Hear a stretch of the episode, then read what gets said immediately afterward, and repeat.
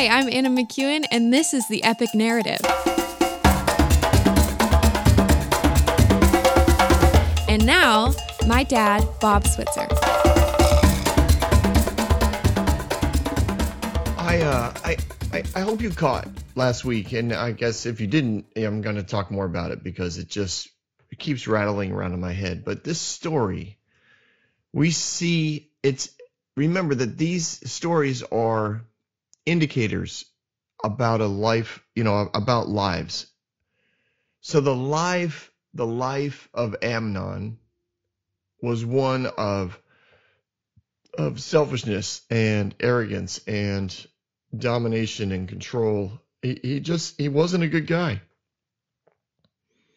And then and then of course, uh, you know, Tamar, I I just I I'm wrecked for her she's probably between the age of 15, you know, 13 to 15 years old, which I know technically in in our culture would be horrible to be married at that young. Uh, and I personally, uh, I advocate, you know, for the end of of human trafficking and sex slavery. I just think that's like that's just horrific. It's horrific. It's worse than the pandemic. It's way worse. It's it's it's just bad. Sorry, I won't head down that road, but we can talk about it some other time if you want to ask me. but in the culture of the Middle East, uh, you were considered, um, you, you just matured sooner. That's just what was expected of you. You were not this whole teenage world that um, many in Western culture live in was kind of created by the Western culture. Most cultures don't have a teenage world where you have like little to no responsibility and everything is given to you. You know, your education, your experiences, your vacations, all that stuff. It's just a it's just something we created. So it's hard sometimes to read that or hear that and think, you know, and think within the culture of the moment. But she was she would have been considered of marriable age. She would have been considered, uh, she probably knew that somewhere soon she would be a wife. And then, and then she's raped and she does everything right. She, she tries to reason with him. She, she resists him. And then even after it's done, she's still advocating for a righteous way out of this to say, listen, don't kick me out of your house. At least if you keep me here, we can get married it can we can still fix this. And he throws her out anyway. And then she lives the rest of her life in exile which is bizarre. She she's she's just she loses everything. All of her hopes of being honorably married are gone. All her hopes of being a mother are gone she no longer can wear the, the robes of the young virgins uh, in David's household.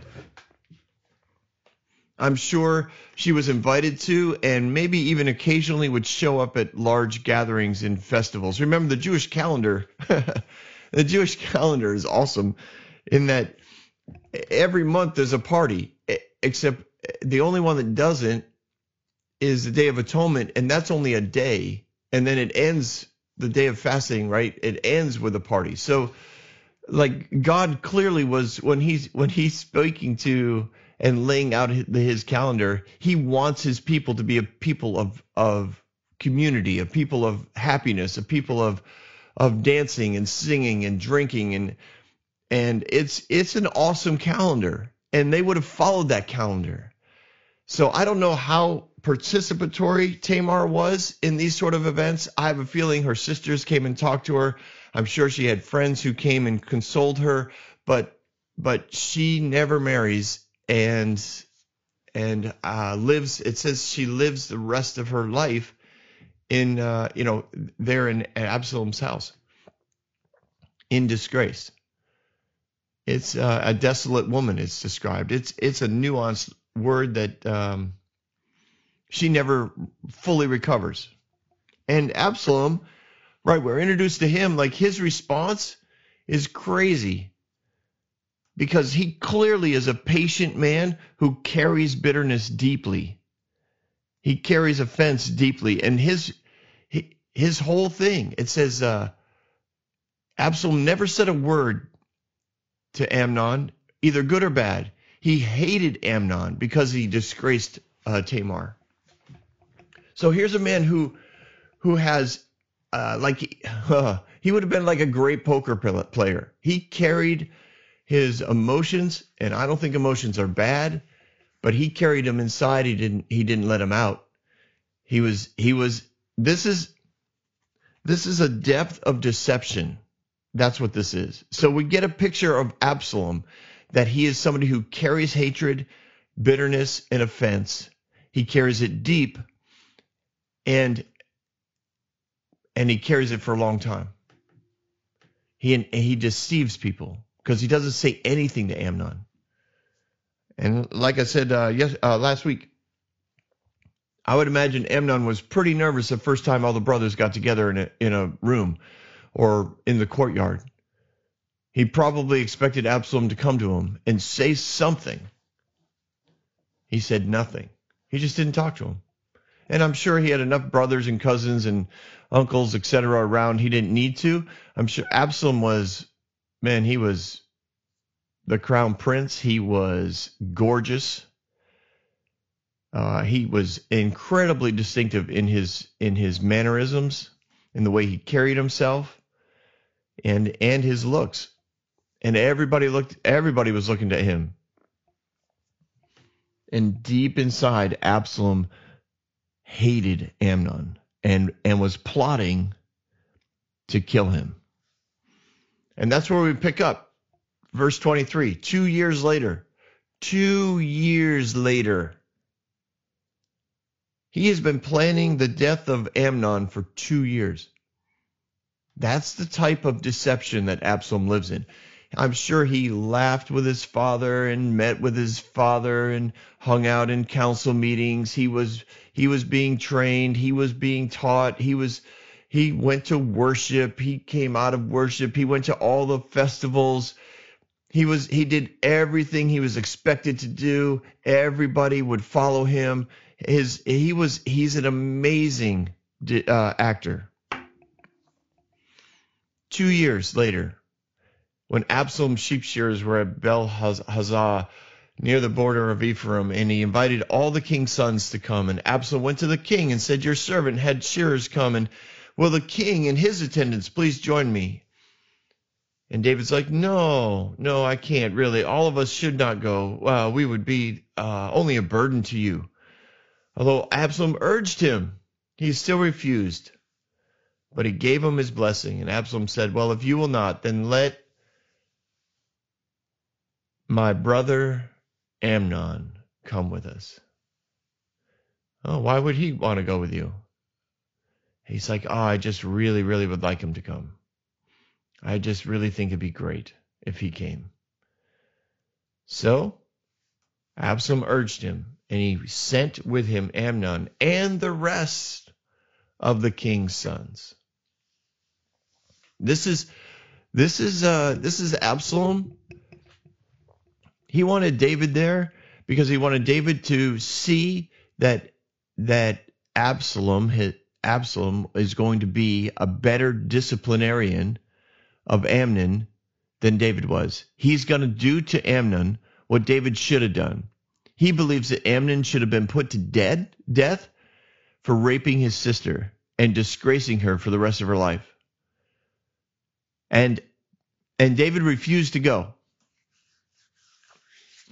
He refused to go. He wanted, you know, he he said, "I'll be a burden on you," which is somewhat true. And what he basically, you know, sheep shearing is a, again another time of festivities. It's another time of of uh, owners hanging out in the field with all of the workers and the shearers. It was a lot of them were almost. It was almost like migrant work. Like you would you would be a sheep shearer, which took some skill because it wasn't like they had buzz buzz clippers that uh, that they do now, and it still takes skill. I've seen them done. It's uh, it's pretty impressive. These guys that can shear sheep uh, electronically, and then I've seen the uh, the old style actual clippers. But even so, they're only old to me. They're not ancient like they would be here. So this is a this is this is a skill to shear the sheep. And you would you would be hired and brought into these pens where all of the particular owner, in this case Absalom, all of Absalom's livestock that he's been, you know, that he has as a as a royalty that's been given to him that constitutes his wealth and influence. All of his sheep are being herded into one area at this uh, this town Bel Hazar Hazor. All of them come in, and the sheep shearers work, and they work all day, and then at night there's there's a lot of food, a lot of drink, and everybody has a good time, and and it's uh it's just an excuse to get together. It's you know picture it like uh, like a Labor Day weekend or Memorial Day weekend. It's like hey here's another excuse to get together. Fourth of July, let's party. Like, uh, let's have a bunch of people over. That's the type of, of attitude that that uh, shearing season would bring, and people would be like, "Hey, great, maybe we'll get invited over this rich person's shearing party because you know they're gonna have great food and drink, and we can all celebrate and and and look at how rich they are." That's another way that you know another way of doing it. And honestly, some parties are like that too, right? People invite you over and they just they they just throw great parties because they have good they have a lot of money. And in some ways they're just letting people enjoy the blessings that they have. They're good hosts. And Absalom was that type of person. Remember, he's incredibly deceptive. It's fascinating to me. Two years he did this, which probably means that that he can, you know, from from the moment, nah, maybe not the moment. Well, probably actually, from the moment that he's holding Tamar, and he did he you know deduces from what she's saying and the weeping she's she's got and the and the ashes on her head, he deduces that he, she's been raped, and he knew it was Amnon. Now I don't know if she said something or if everyone kind of knew that he was he was falling in love with this this girl that he was had a crush on Tamar. Uh, and Absalom, being being the big brother, might have been aware of the fact that she was asked specifically by Amnon to come to his house to make bread. And in doing so, he would have been aware that this making of the bread was actually an invitation to get to know her. Like there was there was probably something in his little in his senses and with the nuances of the Hebrew that that said, all right, he's inviting her over. It's not really a date, uh, but it's it would have been it would have been a curiosity thing. So when she comes back from his home in ashes, torn clothes, he knows, you know, clearly something happened. He says, "What, you know, did he rape you?" Yes, and and and he immediately goes into deception. This this kind of behavior doesn't happen overnight. He's been he's been tra- he's been training himself. He's been making choices for years to to not show his emotions, to not let people know what he's thinking, to go along with the with the motions of the day and the circumstances without letting people know what's going on internally. Now I don't know if he got that advice from his mother. I don't know if he got it from advisors. That you know the kings, royalty need to keep their emotions uh, in check. But whatever it was, he immediately immediately goes into deceptive mode and he says, "All right, don't let this bother you. Don't take this thing to heart. I need you to calm down because we can't let the whole world know what happened here. I, you know, the, the people are going to hear you wailing and crying, and they're going to see me hugging you. This is, uh, I, I need to get control of the circumstances so I can drive the results. And he waited. He waited for his dad to find out what happened. And David finds out what happened. And David was heartbroken, but he didn't do anything. He just he just let it ride. And like I said last week, I don't know why. Because he was furious. But he couldn't he couldn't bring himself to call Amnon in and even yell at him. He did nothing. So from Amnon's perspective, he has to be thinking, everybody's good with this. I raped a woman. No one's gonna. No one's coming after me. Dad's not doing anything. I'm sure he waited, you know, maybe a week, and then he figured out this. I'm good. What I did is acceptable. What I did is fine. I'm guessing that his friend, his cousin Jonadab, was was pretty uh pretty happy with his plan too. And Amnon's like, uh, Jonadab probably showed up later on that day and said, "Hey, how'd it go?" And he was like, "Man, uh, it wasn't, you know, it wasn't as good as I thought. She she resisted. She didn't think I was, you know, she wanted me to marry her. Ridiculous. I actually, I don't think I like her at all. Jonadab's probably like, what? Yeah, man. He goes, dude, you were you were sick over her. I know. I don't know what I was thinking. She's a jerk. She's kind of ugly. I don't like her. Because it says he hated her after he raped her. He hated her with more hatred than with the love he had before he raped her. And I'm sure, as I as I tried to cover last week, his whole motive in raping her was she's going to fall in love with me and we will be an amazing couple together because all all I need to do is is have sex with her and she's going to be so impressed with me. Oh, men. Sorry. Oh, yes. We need to move on in the story, Bob. You, I know, I know. But I, I, I, I wanted to get those nuances that the life's the, the what we're seeing is is a lifestyle of these guys. The deception of Absalom is a lifestyle. Two years later, he's having the sheep shearers are coming, and I have a feeling he he knew he was going to kill Ammon if his dad didn't do anything, and his dad didn't do anything, so he started to plan, and he was like, okay, I need to get Ammon, Amnon away, or or maybe not. Like maybe he's thinking this needs to be public, this needs to be now, this needs to be in the dark. Like, do I go do you know? Do I sneak in at night, slit his throat? Do I cut off his wingding, make him eat it? I don't know. I mean, this Ammon uh, is angry and full of hate and deception, and I'm sure there were creative ways that people had dealt with rapists before. And he waited. And then and then I have a feeling like a year prior, he thought about the sheep shearing. And while he was there, he's looking around and he's like, this actually would work really well. This this would be good. Yeah. And then he started thinking, all right, let's see who who should be here. Well, I need to teach dad a lesson.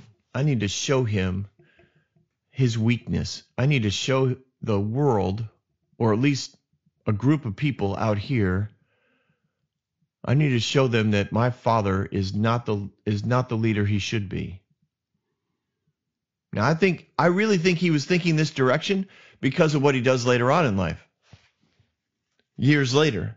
I just I, I don't think this, you know, I, I don't I don't think his his uh taking over of the of the palace, which happens years later, I don't think that started, you know, just just on a whim. It's been cultivated, whether through pride or through personal counselors he had or friends that he had. Internally, he just kept banging away at, at his at, at his mental drum that my father is not as good of a king as he could be.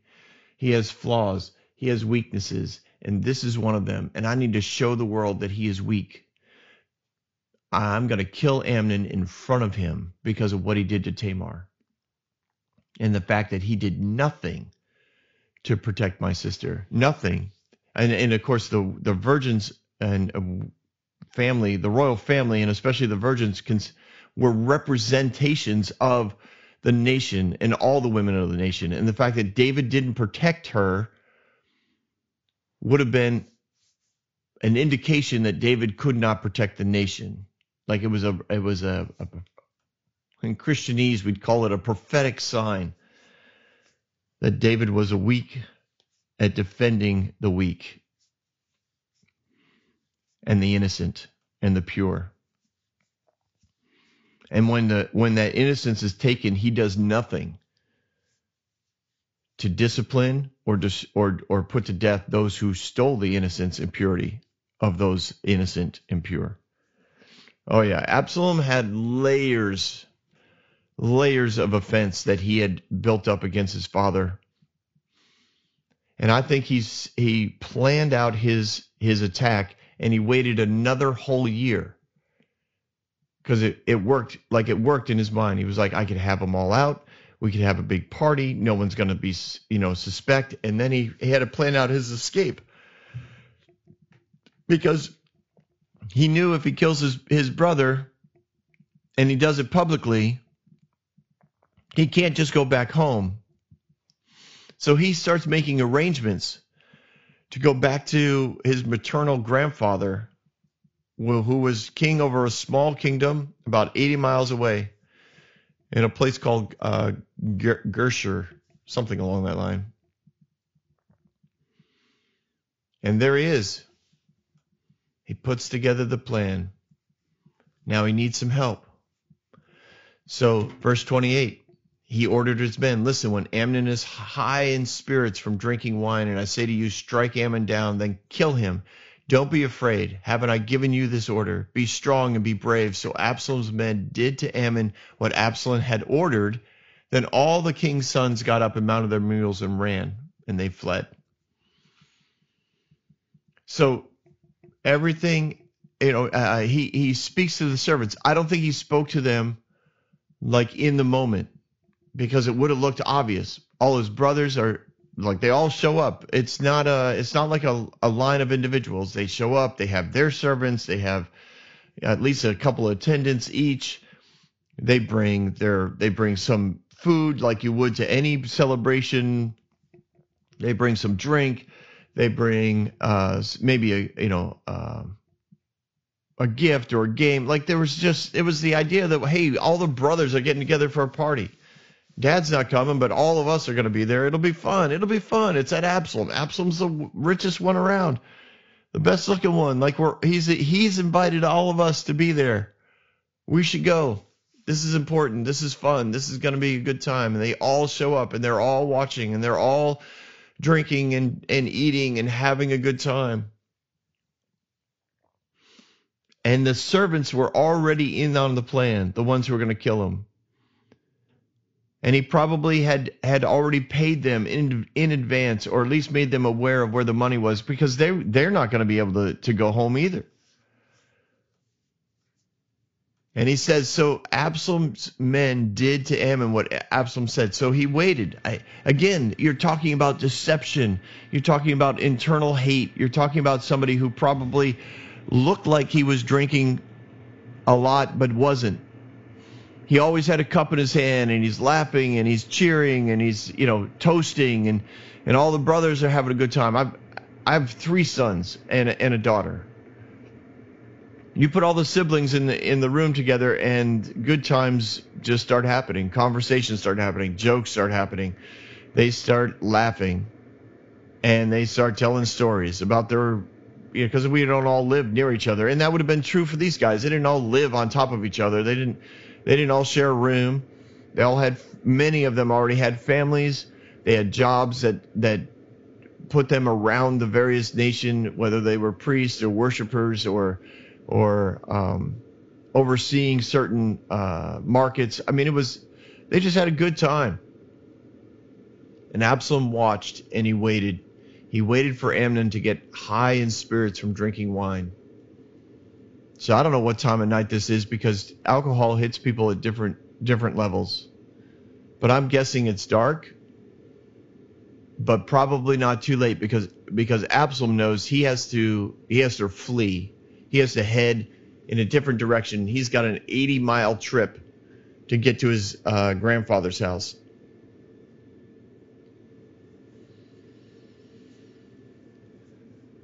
Now the reason why all the brothers were there, but specifically, specifically, Absalom had asked for the firstborn, Amnon. I mean, he asked for Amnon specifically because Amnon was, at that point, the firstborn and the crown prince. Amnon was the next uh, in line to be king. So, uh, all the way back. I'm sorry. Just, just, I just, you can't I don't think you can overstate the deception. He invites David. He makes David feel wanted. He makes David feel welcomed. He makes sure David's okay for Amnon to be there, representing the crown. Like he's like, okay, Dad, if you're not coming, can you can you send the crown prince? And all the other brothers would have been part of the part of the cover. He was like, I, have I've invited everybody. All the brothers are coming, but of course the crown prince needs special permission from you for anything he does because he's the crown prince. So I'd like him to come. And David's like, yes, you know, I appreciate how much you love me and you wanted me there, but yes. Now, this this town that they were at was 15 miles away but it was 15 miles closer to where uh, Absalom was going to run. So that's part of his plan. It wasn't a random town. He picked a town that was actually going to put him 15 miles closer to his exile. Everyone's happy, but he waited until Amnon was especially happy. And I'm guessing Absalom, not out of the ordinary, but made sure that Amnon, the crown prince, was cared for and and given the best wine and constantly refilled and and and and the party uh, the the plan went forward. And he says to his servants, strike him down. Now, I don't think he stood up and yelled the order. I think he probably called his man over or his men, and he's like, "Do it now." Maybe Amnon had, you know, when you when you get filled with alcohol, you get filled with often your filters are down. So if, we've already determined that Amnon was a very prideful, arrogant, you know, expected compliance. He was he was the crown prince. He was he was whatever. He was he was who he, you know who all that would be and I'm guessing when he had alcohol in him, he was probably more of a jerk than usual.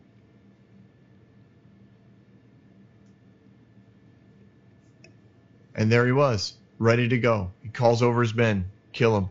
They walk up behind him. And they killed him just as they'd been ordered.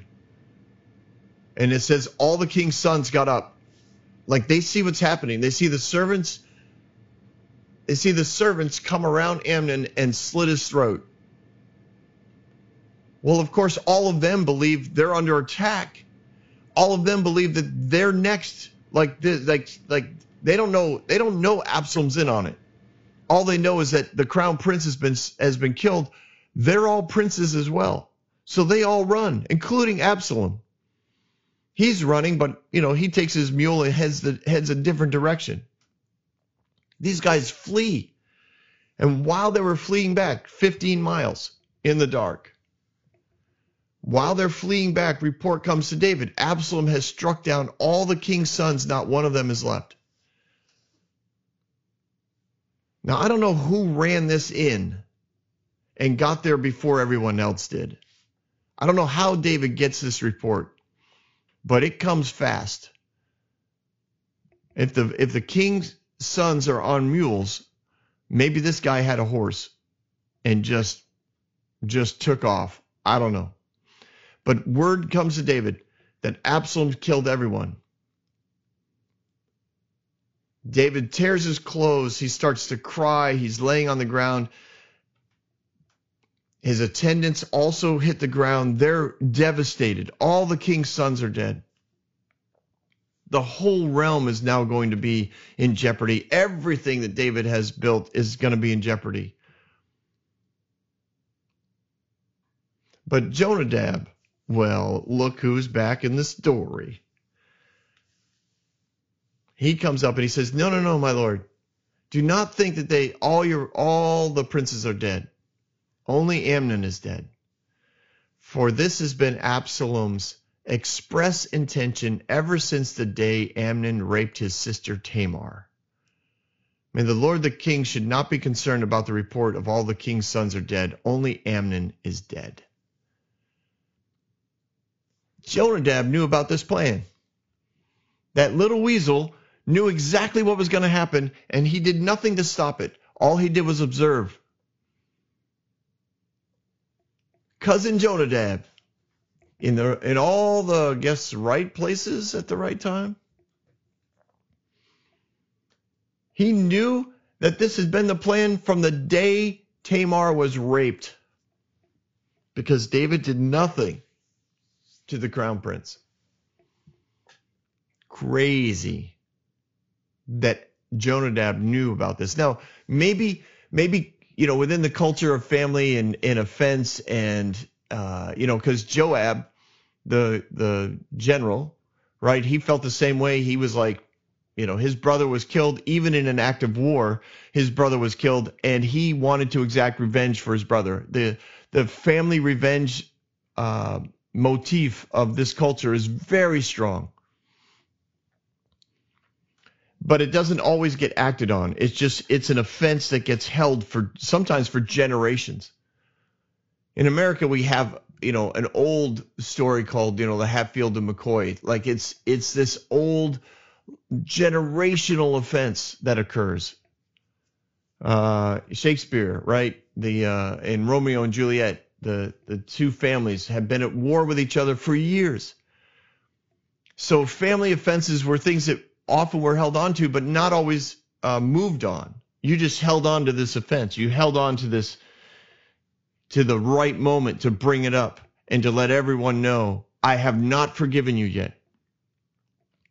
So Jonadab maybe had heard from from Absalom or heard from Absalom's servants or or observed or somehow Absalom had let this out or indicated that he had an offense that he was holding against against Tamar. Now I know it seems weird because he seems like he's so deceptive and, and calculating and cold, but he had to have let enough people know about what was going on so he could pull it off. And Jonadab was one of those people who knew. He knew about the whole plan. Because when he sees, because he isn't at the party, he's at the palace, and the word comes in that everybody's dead, and Jonadab knows immediately, no, no, no, no, no, that wasn't the plan. That's not the plan. No, Absalom only killed Amnon because he raped Tamar. Like, like he sees the devastation of David. He sees the, the devastation of all of David's attendants. And, and what does he want? Well, his main, his main job in life was to be the to be the hero, to be the one that everybody needed around them. So information was key to Jonadab. He collected information. He he picked up on rumors. He found gossip. He had informants. He had servants that kept an eye out for things. Jonadab was was quite the character. And in the in the realm of like a movie, you you can picture, you know, there's characters you just know would fit this. And so he comes in and he's now the hero, right? He's the comforter. He's the one that David now needs around him. And he puts his, he goes running in and he probably, you know, kneels down next to David and he puts his hand on him. He's like, David, don't worry. David, it's okay. It's okay. Absalom only killed Amnon. Your sons are all alive. He, he only killed them. He's been, he's been talking about this for a couple years since Tamar was raped. He's wanted to kill the crown prince. Everybody knew this. Like he's like, don't I you know, I'm I'm sorry. Now the man standing watch saw all these people on the road running, you know, the dust is coming up, the moon is out. Uh, the the way that the way that roads were ideally made coming into a, a city like this, especially a capital city, the the all visual uh, impairments would have been removed for miles so that the people on the towers could see what was coming. They could see dust. They could see, uh, you know, if, if it wasn't dusty, they could tell these are people walking. These are people on horses. These are people on mules. These are like that was their job. And you would have maybe a mile or more of preparation if you saw something of of an emergency. You could have time to close the gates. You could have time to put uh, guards in position to, with arrows and, and slings, that sort of thing. So he sees a big cloud of dust developing. He knows that there's a group of people coming and he, and he yells out, I see men coming down from this side on the side of the hill. I, I see a group coming. And Jonadab looks at David. He goes, see, I told you, I told you, all your, all your sons are fine. It's happened just like I told you. I, I, I know exactly what happened. Absalom has fled. Amnon is dead. All your sons are fine. And as he's pleading and, and interacting with David, it says the sons start coming in and they're crying. They're like, Dad, you can't believe what happened. And everybody wept because the crown prince was dead. And Absalom, the tall, handsome, calculated, the, the one that everyone looked up to, he was gone and would be gone forever, as far as anyone was concerned at this point. And David mourned for the loss of his son. He mourned many days. Not only was he the crown prince, but I think David was also mourning the fact that he was not the father that he could have been. He was mourning the fact that that he had let his his replacement, his crown prince, as they as they would have been known, if if it was going to follow the line that it was supposed to follow, he was next in line. I don't think I don't think it was required. As long as you had a son, a family member that would take over, that was all that all that was required. The king just had to. If the king didn't name the next king, then the next one in line would have been nat it would have been crowned like the elders the nation would have just automatically gone to who was next in line but it, but a king could also name the next king as long as uh, you know technically as long as it was a a son he could name his replacement and i think david mourned all of that he mourned the fact that absalom this handsome stunning brilliant young man had taken into his hands killing of his brother. I mean, as much as David had uh, been rejected by his brothers, he he had never sought to kill them. He only sought to reunite the family. And as much as David uh, understood the pain that Absalom might have been feeling when when nothing happened to Amnon, he also he also mourned the fact that Absalom didn't come to him and say, Dad, you have to do something. So David again was reminded, I'm not, a, I haven't been the father I need to be. I haven't, I, I, you know, I didn't give him any way out. I didn't discipline Amnon. I didn't, I didn't train Absalom in the ways that he should have gone. Like, yes, he was at the, at the worship sets and yes, he's been at the festivals, but I never really taught him how to move with God and how to how to connect with God. I mean, I I made it available. I told him, you know, to meet with the priest or get together with Nathan, but I mean, there was so much that David, I'm sure, mourned over all of this. And Absalom went his 80 miles. No one pursued him. He traveled, I'm guessing, traveled light. Maybe even brought the servants who had cut cut the uh, Amnon's throat. and he stayed there three years. Now it makes note of that. King David longed to go to Absalom, for he, he was consoled concerning Amnon's dead, death. So that last verse, Absalom flees. He goes to Geshur, where, like I said, it was his maternal grandfather. It it throws out there that he was there for three years, and the whole time David wants to bring him back, but he can't because of what he did. David wants to do it, but he can't because he killed the crown prince. Like how how can I just say, you know, come back home, son? This is this is uh, this is a dilemma that becomes well known in the in the culture of the of the kingdom. It becomes really well known in the culture of the palace, and So I, I need to I need I need you to like remember this. All the way back to Bathsheba, which now is four years ago, if I did my math right. David had brought great offense to a very prominent family in the in the palace. Ahithophel, his most trusted counselor, had been looking for a place that he could start bringing about the downfall of David because what David did was inexcusable as a king. Uh, Bathsheba's father was also offended by what David did. And even though Bathsheba bore another son and it was, you know, named Solomon and David loved Bathsheba and favored her. That was nice for the father to see, but but David had caused a rift.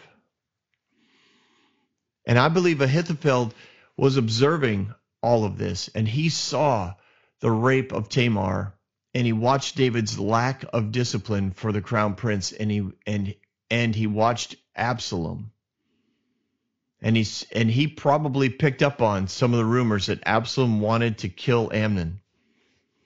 And he might not have known the the all the dirt that that he actually had made plans and actually was going to kill him, but he knew that there was a hatred there, a bitterness there, a a calculated coldness in the life of Absalom that would have made Ahithophel um, alert. He would have he would have noted it because it would have given him as a counselor, he would have known, all right, I have access. I if I can manipulate that hate, I can use it against David.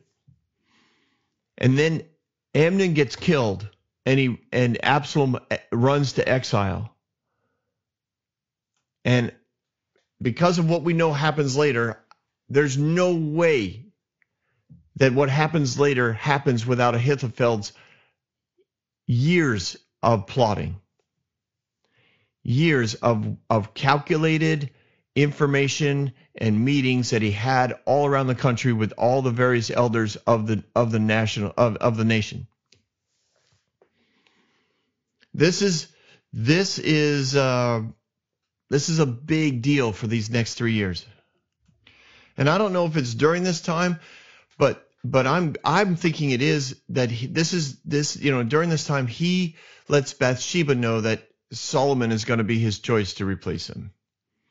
Because that becomes a known fact and I don't know when he started to say that but I think Nathan picked up on that as well and I don't know if he told Nathan or if Bathsheba told Nathan but both Nathan and Bathsheba are clearly aware that David had promised Solomon the throne.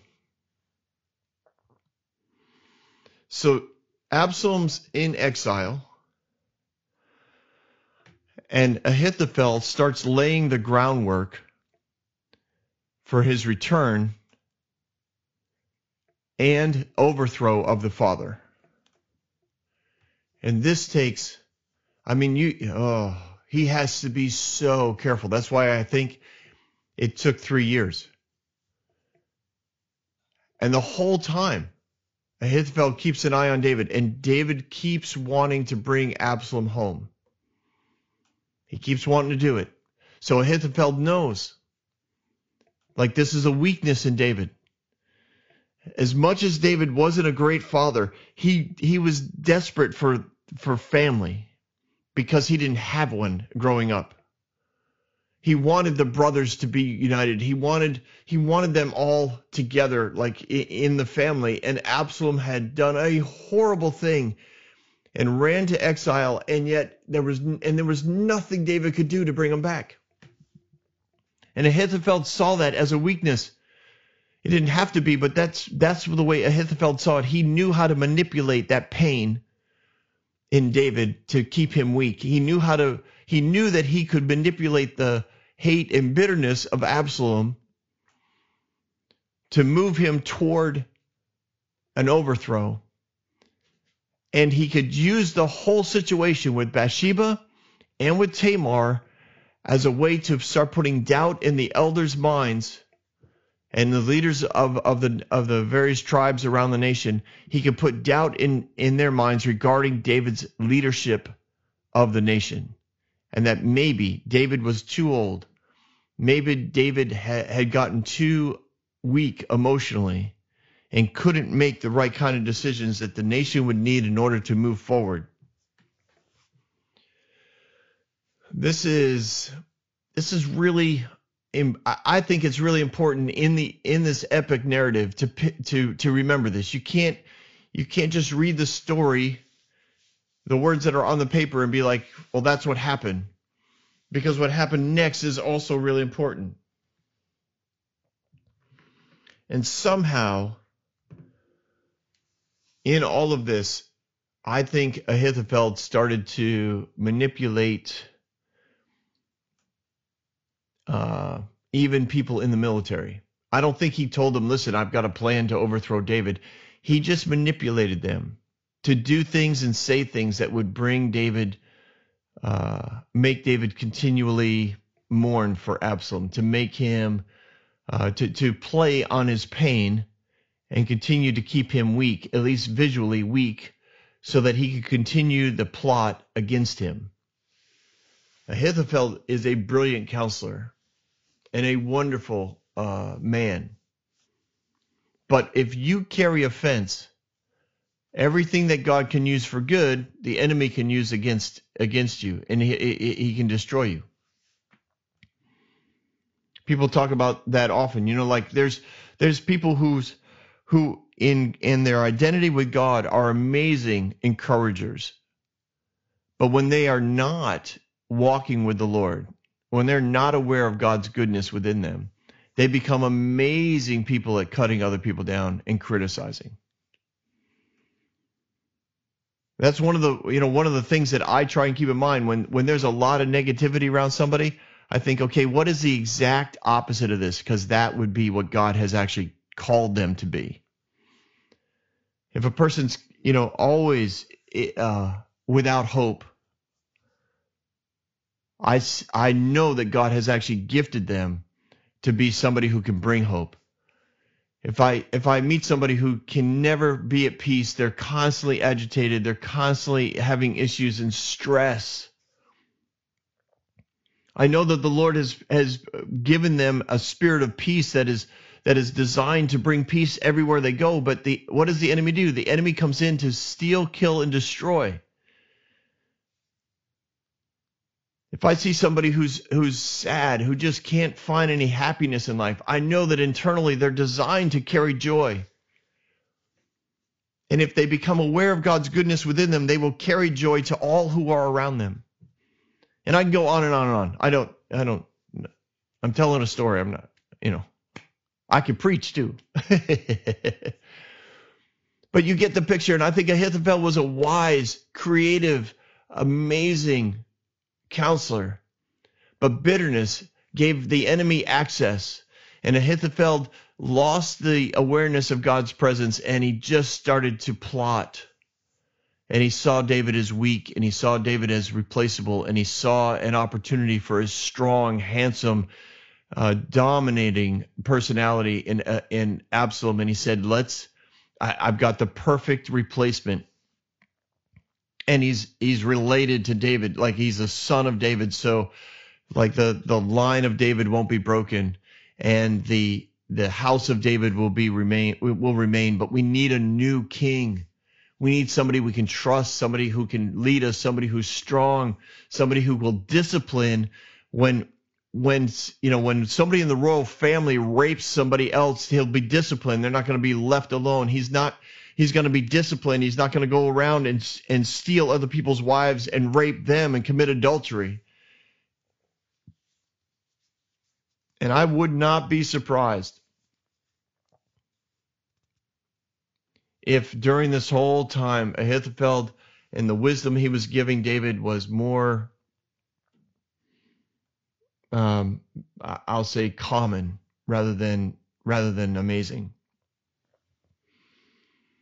Because often when you give yourself into bitterness and the enemy starts, you know, takes that access road, that on ramp into your life, He's not happy till everything's destroyed. And I wouldn't be surprised if Ahithophel's wisdom that he would get from heaven wasn't wasn't quite as amazing as it always had been. But he had such an amazing reputation that you know that it was still good. I'm not saying that he turned into an idiot, but he was working. He was working deep undercover at this point.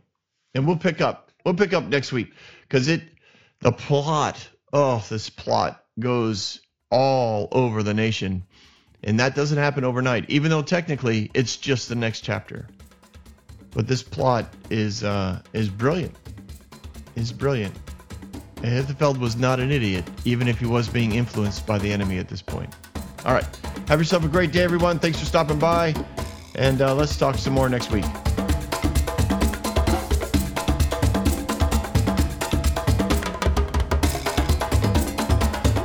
Hey everyone, thanks for listening. If you like what you heard, you can subscribe to this podcast on any platform you use. You can also reach out to Bob for questions or booking at thebobswitzer.com or email him at thebobswitzer at gmail.com. See you next week, guys.